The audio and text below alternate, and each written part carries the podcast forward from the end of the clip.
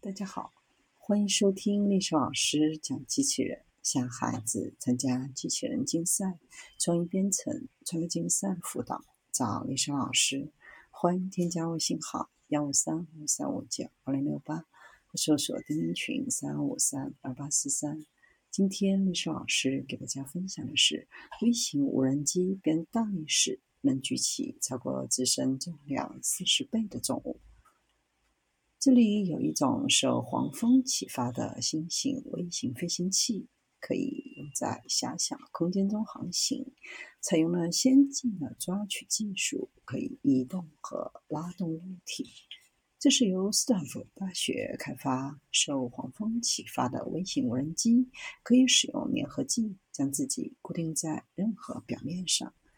通过连接机制，无人机还可以在救援情况下拉。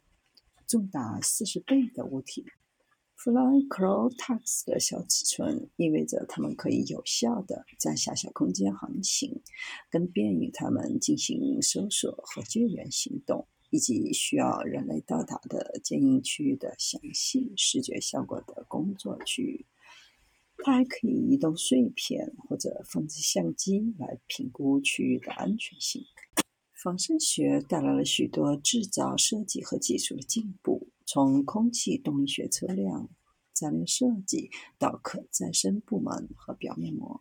哈佛和波士顿的一组研究人员创建了受蛛网纲动物启发的软体机器人系统。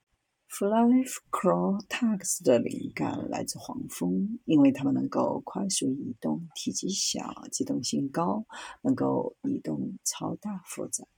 黄蜂根据自己降落的位置有不同的附件选项。研究人员在迷你无人机当中模仿了这一点。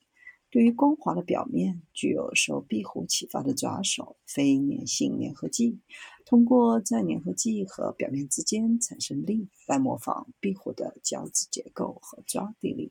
对于粗糙的表面，配备了三十二根温刺，这是一系列鱼钩状金属刺。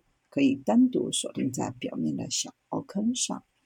小型飞行机器人正在成为一种流行的设计、规模生产和使用技术。它能够飞到偏远地区，拉动和铆钉自己。接下来，希望能够研究自主控制，以及同时飞行多架无人机。